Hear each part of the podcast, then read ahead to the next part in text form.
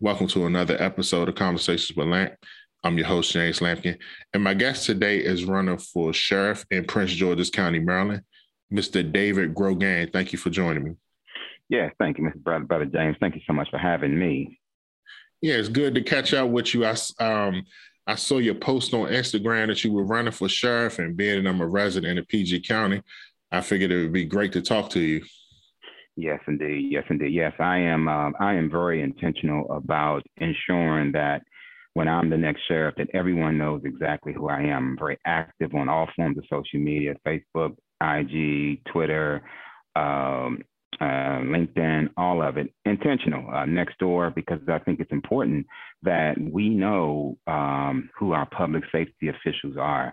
You know, unfortunately, Brother James, many people have no idea. You can ask around anywhere around the country, really, well, and, in some of the larger areas, uh, but certainly in the urban areas, the average person has no idea who the sheriff is. And that's troubling. There's no way you can hold a law enforcement officials accountable if we don't even know who the person is. So I've been very intentional about that. Okay, I'm going to be really honest right now. I mm-hmm. have mm-hmm. no idea what a sheriff does. So can you please explain what the sheriff does? Yeah, no, that's a great question. And, and trust me, you know, no, most people don't you know, it, it, it would be like me, uh, you know, want, knowing about every, everybody tends to know their own lane. And, and so if you're not, if you're not involved in crime or you're not a public safety or criminal justice person, you wouldn't have any idea what, what the sheriff is if you've never had any run-ins with law enforcement. So it, it, it's common, but I think that um, I think that to clear it up for, for, for many people who have no idea what the sheriff is, first of all, the sheriff is the chief law enforcement officer for Prince George's County. The sheriff is the chief law enforcement officer for Prince George's County.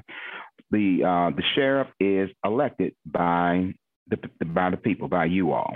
Now, the, the, the people that actually execute the law enforcement work, they are deputy sheriffs.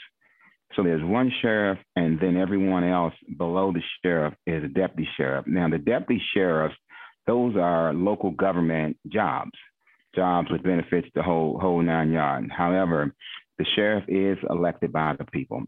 In a nutshell, the sheriff is the law enforcement arm of the courts. And what I mean by the courts, um, the sheriff essentially executes or or execute the orders of the court. So most people are familiar with warrants. People are familiar with evictions, civil process, protective orders, different things like that. All of those items are coming from the court, a judge. So the, the sheriff is a service to the courts. It's a service to the courts. Now, the sheriff does have broad law enforcement authority. In some towns, there is no police department. The sheriff is the police. But in a large county like this, of course, we not only have a county police, but we have several municipal police departments here in Prince George's County. So the sheriff also has law enforcement authority. So the sheriff can be the police, but the police cannot be the sheriff uh, because the sheriffs have specific duties um, that operates out of the court, court security. Whenever you go to the courthouse, you will see deputy sheriffs. They are responsible for the security of the courthouse. So the, the, most people find it hard to believe when I, when, when I say that the sheriff's department is a service oriented. We're a service to the courts, and serving warrants is services. Uh, serving process service, serving eviction notice services, serving process uh, uh, protective orders. They're all services of the court. So sometimes when we get confused, you know, I know people say, you know, law enforcement this, law enforcement that. For the most part, the sheriff's department do not uh, create cases. And what I mean by they're not the police, they are the ones who actually sort of fight crime on that level. Um, as far as creating cases, the sheriff's department role in fighting crime is critical because the sheriff's department is responsible for warrants. A lot of people who commit crimes and repeat offenders are people who have outstanding warrants against them. And so if the sheriff's department focus on focus on crime and focus on those many individuals, uh, and, and if they have warrant, felony warrants issued on, that means the sheriff's department is not deciding whether the person committed a crime. This person has already been convicted of a crime, and they they, they escaped from prison or they didn't come to court uh, for the court date. And so that is the sheriff's responsibility to bring those people in and get them off the streets. I hope that was helpful. It was very helpful. um, because there's such responsibilities being a sheriff, what made you decide to run? Um, so I am actually a retired uh, United States Marshal. Um, I started my career um, as a student at Bowie State. While I was at Bowie State, um, I actually played football. I was a full-time student. I played football, and I worked for the Department of Justice, United States Marshal Service, and I worked vice versa with the United States Secret Service. So I started my career as a student, um, and so the Marshal, um, the, the, the Marshal Service runs some, somewhat parallel to what the sheriff's department does. The marshal is the law enforcement arm of the federal courts. The sheriff is the law enforcement arm of the local court. And so I started my career in D.C. Superior Court. And then in D.C., because of because of its unique nature, D.C. has a superior court, which is actually the local court, almost like the D.C. Sheriff's Department. And then there's federal court, which happens to be right across the street. So I started my career uh, with um, with the Marshal Service. I started in Superior Court, uh, and I ended as as a supervisor in management in Superior Court. And all the functions that operate out of Superior Court are the similar similar or the exact same functions of the sheriff. Evictions, overseeing evictions, overseeing warrants, and all the things that the sheriff has, um, has done. So when I retired in 2013, um, I retired for a specific reason. I started having my concerns about the direction that law enforcement was going. And so I decided that, you know, I had done my time. We can retire at any age with 25 years of service. I started um, at 22 years old and I retired at 47 years old. And after I retired, I really got interested in politics. And I really learned a lot about the role that politics played. And that's why I can be quite candid because when I describe not knowing who the sheriff is, not knowing who the senators were, my delegates, my school board, clerk of the courts, register of wills. I had no idea who these people were. I didn't know who any of my local elected officials were in 2012 prior to my retirement. I understood federal federal politics.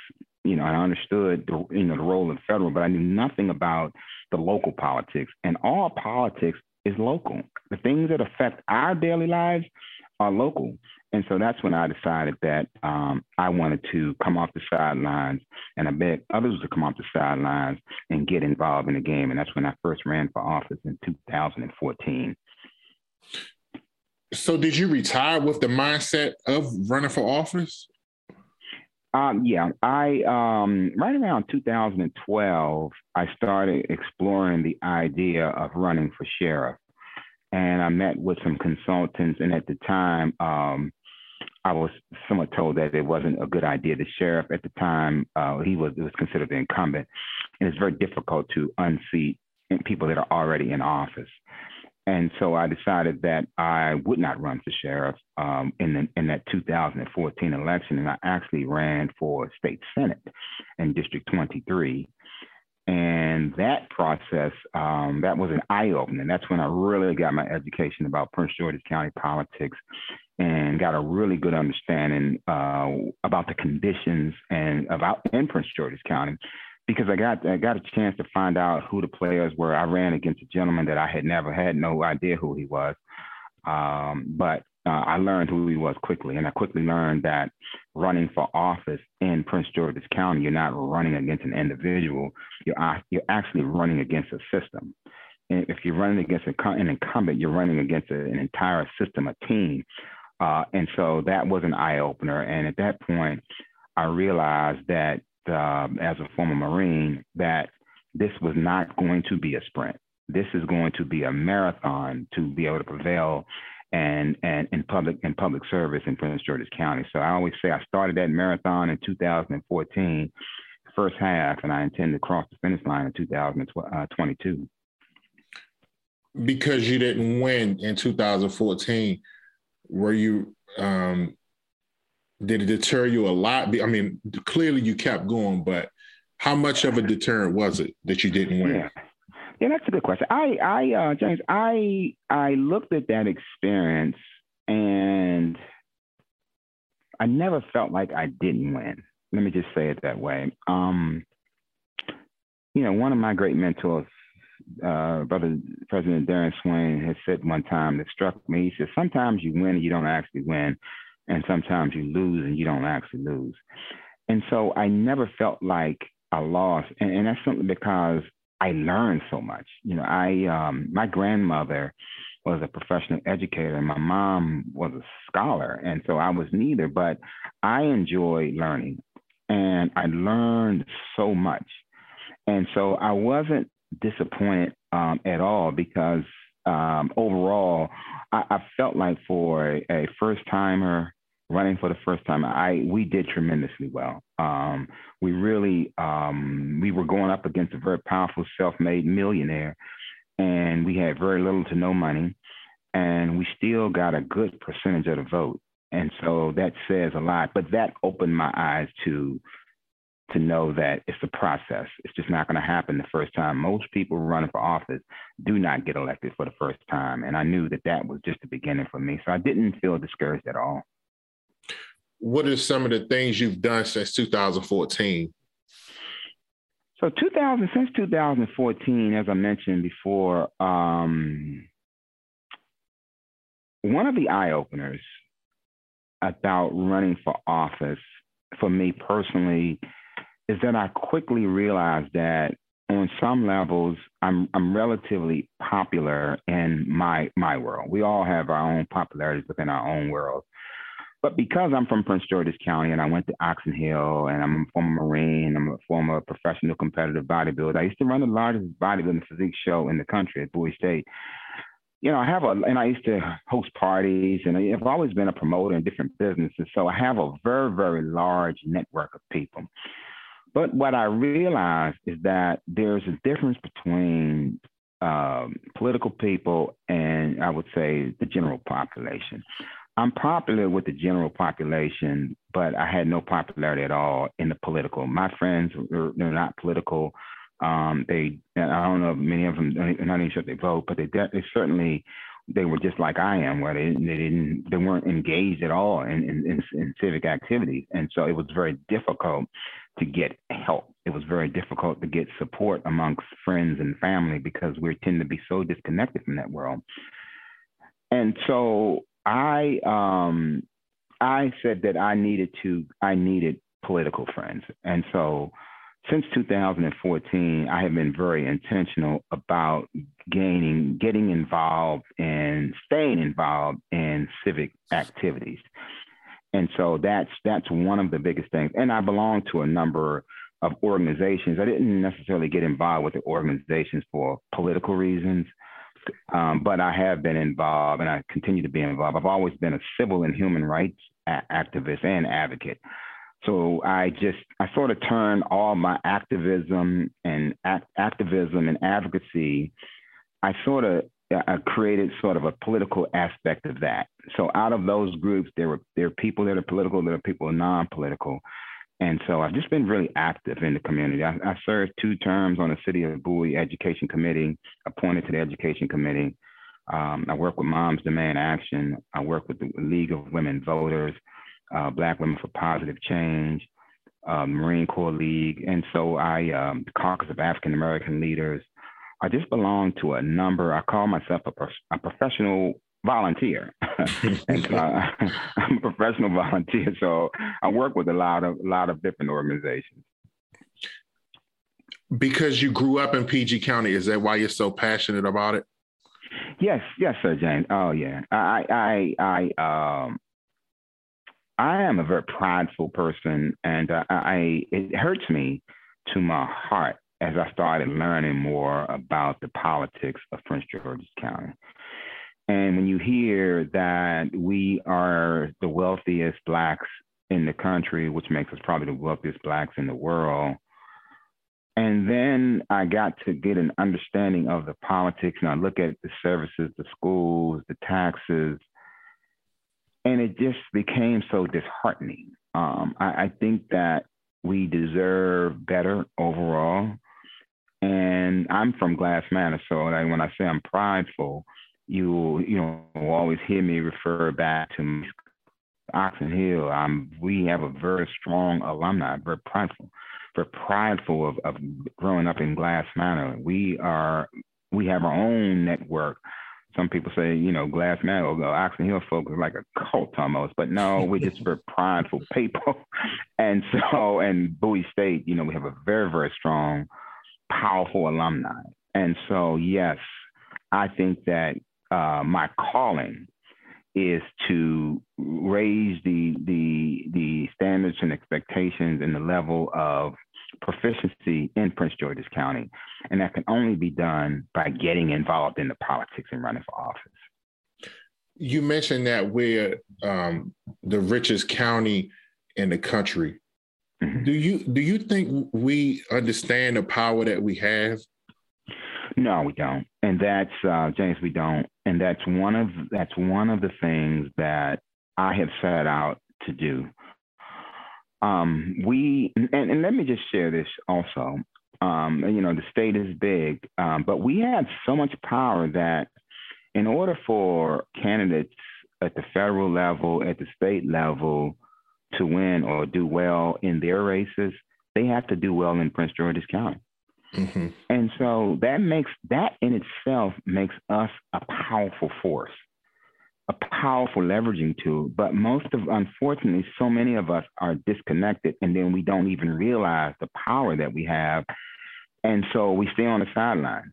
And and I say I I was on the sidelines and didn't even realize I was on the sidelines and we don't get engaged. So one of the things, things that I'm doing eh, or I've done is I have started an organization called Black Men Vote United, and that is because through again um, politics, there's a science to politics, and that's why there's a, a college um, um, college education or college major of political science is because it's a science to it. And so the science basically studies who votes, who doesn't vote, what areas people vote in. And basically, um, only the areas where there's a large voter population really get service. If because if they can pin, pinpoint, okay, these people don't vote, it's like we don't care. And so black men is a population of people who statistically do not vote um, at the levels of other certainly we don't vote at the levels of black women and we don't vote at the levels of the general population and so that's why i created or i was one of the founders of black men vote united and that is designed to really help sound the alarm and to try to help educate us on the power that we have and and to shift you know we we we realize our power in sports uh, and we do well uh, all over the world. We just and in Prince George's County, people don't realize that uh, we are one of the one of the number one recruited counties in the country, mm-hmm. and, and, sports and football and basketball, and, and so we know our power in sports, and we realize our power in sports. But I, I sometimes feel like that we have been relegated to sports to distract us from being involved in, in, in, equally, if not more, more important things like civic engagement. So yes,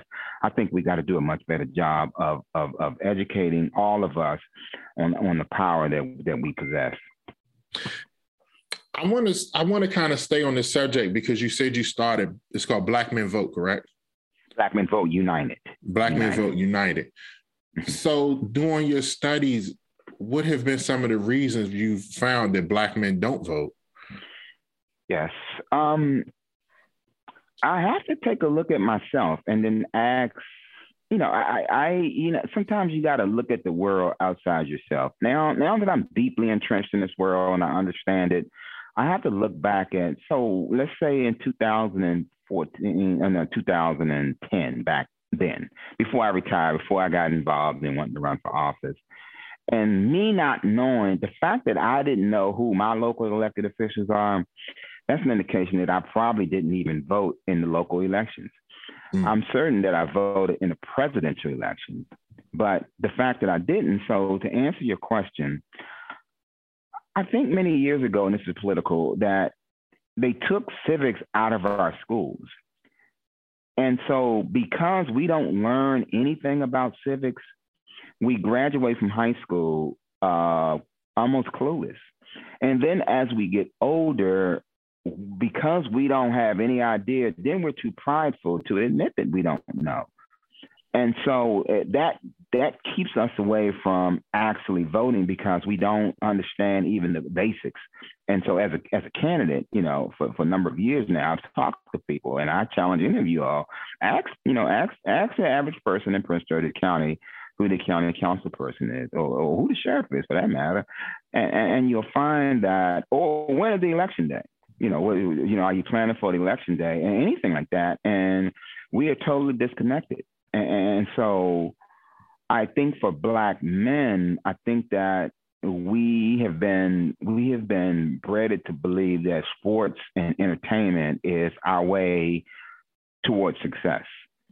And I don't think that we realize that, you know, it's just like we sort of control sports, certainly football and basketball and some of the other sports, we could be controlling our future for our children and our kids and and we should have we should have the best of everything we should never be talking about people putting knees on the necks of black men. You know, people should say, man, them guys coming out to vote. You know, we better make sure that they're taken care of. But right now, just the opposite happens. And then we also fall into the trap of thinking that we don't, that the votes don't matter. Oh, the system is this. That's that's they're conditioned us to think like that. You know, if the votes didn't matter, you know, people wouldn't, the enemy wouldn't be fighting so hard to keep us from voting. The vote does matter. And so that's the biggest thing that we just don't think it matters. We don't think that, and we don't, and that's because we don't know, we don't understand the leveraging tool. Nobody's saying one vote is going to change an election. It could, but the fact that you don't vote um, and then we don't vote in blocks, that that that changes lives. That means that you know you're gonna you're gonna be neglected. You're going to be overlooked. You're going to be mistreated. You're going to deal with severe discrimination and all of this kind of stuff because you've been rendered as someone who don't care. You know, as we look now, we look at you know all the attention black females are getting, and you know we're gonna point black females to this, black females take over everything and, and, and the underlying reason, one of the underlying, it ain't the main reason. The, the main reason is a little bit deeper, but the main, the, the, the, the surface reason is that they, they, they have demonstrated that they come out in large blocks of votes. They vote. And so imagine if we did the same thing when there was there's this push. Oh, we want to make sure that we have a qualified uh, black male on the Supreme Court and all these different things that that that women are getting. And so we just gotta we just gotta do different. I think. Okay you've mentioned you've mentioned how important it is um, for people to get to know their candidates, know who they are. Um, and you also mentioned social media. You mentioned how you're on uh, Instagram and Twitter, things like that. So, for you personally, how important is it to be engaging on social media? Very important. You you can't. Uh, uh, let me just be clear. I'm 55 years old, so I'm out of. I would consider myself out of the social media era. I'm not a millennial or anything like that. but if you have, if you have a sense of consciousness and a genuine concern for young people, which I do, you have to be able to connect. My interest in social media is specifically to make sure I connect with the younger generation. I'm not going to be one of these people who feel like, oh, I don't want to, I don't be bothered with that. Well, how are you going to communicate with people? How are you going to communicate with with the leader, the future leaders? All the future leaders are on on on all forms of social media, and that's why I take the time. I've taken the time to learn okay, how do we reach them? Because I want them to know. I know a lot of young people don't believe in the system and they don't believe in in, in older people. They don't believe in one of the things I just it's, it's, it's shameful that I just don't think young people respect older people. And then the question becomes, have we earned the respect? And have we done the things that we're we supposed to be doing? Mentoring. See, I've been mentoring young people my whole life because I had great mentors and I know the impact it had on me. So I've always had a, an interest in young people, and I've always had an interest in making sure that I'm that role model, I'm that mentor, I'm that person that say, man, I remember when Dave Grogan came to speak at my school, my elementary school, my middle school, my high school, college, came to my job and spoke. I remember when Dave helped me get this job. I remember when Dave gave me this opportunity. I remember when Dave Grogan wrote letters of recommendation for me. Those are the kind of things that I pride myself on and I've always done my whole life. It has really nothing to do with running for office. And so I I am very passionate about making sure that I'm I'm connected with the entire world, not just my generation. You know, one thing I, I this is kind of going backwards, but hmm. it's important. How long is a sheriff's term? Yeah, that's a great question. Now, the sheriff is a four-year term, and and, and so, and, but it's it's not term limited. What term limited means that some positions you can only do for eight years. So the sheriff is elected every four years with no term limit. In other words, you can sit as long as you can get elected every four years, you can sit in there for the rest of your life. Wow. So how long have we had the current sheriff? Um, I'm gonna take a guess at it. Um, he's been on probably about four terms. He's whoa. He's, yeah, he's probably and he's former. He's probably, if not early '80s, but late late '70s, early '80s. That's his age. Yes, sir. Wow. And so, you know, to that point, um, I, you know, have nothing but respect for. His name is Melvin High. Nothing, he's a former Marine like myself. Um, but when I ran against him in 2018, I, I just be candid with you. I was just, I, I look at my generation and, and I, and I wonder if the younger people think like I think. Like I just think that that at that point, I wonder uh, uh, when I reach 60s and 70s and 80s and all that, I want to make sure that I have mentored other people. Mm-hmm. I don't intend to sit in the sheriff's department until I'm 80 years old on my day one of the sheriff, when I'm elected, the first thing I'm going to start doing is working on making sure that I have a role and, showing the next person how do you get elected to office. How, I make sure I begin looking at who's going to be the next sheriff. That's what I'm going to take pride in. I'm not going to take pride in sitting in some job, law enforcement job and I'm 75 years old. That's just not. And I, and I think that you know, when we have this honest conversation that some people are, are, are, you know, I call them uncomfortable conversation. I'm not, I don't have a problem with having uh, uncomfortable conversation. I think one of the disconnects is that there's a generation that, just didn't give back. You know, I don't want to be a part. I don't want the younger people below me to say that my generation didn't give back. We got what we got and we never. And so sometimes I feel like, you know, especially for black men, there's just not, there's not enough prominent black men giving back and mentoring. And so I want to make sure, and when, when I talk to young people, when I help people, I always tell them, make sure that you are helping someone else. You are mentoring someone else. I strongly believe in each one, teach one. But I just think that that there's a there's a generation that I don't think they took the level of pride that I would have taken in making sure that they develop the next generation because that's what I'm going to do. I, that's the, one of the main reasons why I want to get elected. I want to show, and once I show other people how to do it, get us to understand the importance of getting involved, then I will feel uh, I will feel satisfied, like I I lived a purposeful life. I have to ask this question because I had no idea this man has been the sheriff. You said four terms. Yeah, he's um yeah he got he so he ran in two fourteen. He's been the sheriff. I want to since since um he ran in two fourteen. Oh, he's probably been a sheriff since 2000 and probably either 2010, I would say. Yeah, because the sheriff before him name was Michael Jackson. Okay. And Michael Jackson is now Michael Jackson was a two-term sheriff in eight years, and so I yeah two thousand he so he's been a sheriff since 2010. I would think yeah. Is it intimidating knowing that he's been a sheriff so long and that you have to overcome because let's be honest, when when most people go to the ballot, we look at the ballot, we see who's the incumbent, and it's like ah. I, am like if you if you're ba- basically if you're okay with the way things are, you tend to just vote for the incumbent. Right. So yeah, does that make you intimidated? Well, he's he's retiring this time, so it is an open seat. Oh, it's open. Okay. Um, okay. It's open, yeah. And that's the reason why I've been one of the reasons. Well, I was aggressive when I ran against him last time. But to, to your point, um, you know, I would tell anyone it's it's it's I won't say it's impossible, but it's nearly impossible to unseat an incumbent for the reasons that you've outlined. Mm-hmm. Um, people go with familiarity, and in this game, and certainly in Prince George's County, um, name recognition is probably 70% of getting elected.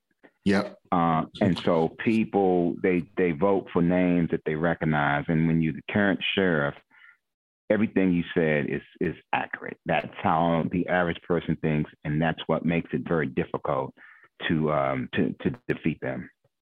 Okay, I want you to leave the listeners with this. what does PG County look like with you as the sheriff? Absolutely. First of all, when I'm the sheriff, um, people are going to know me. They're going to trust me. Um, they're going to trust my judgment.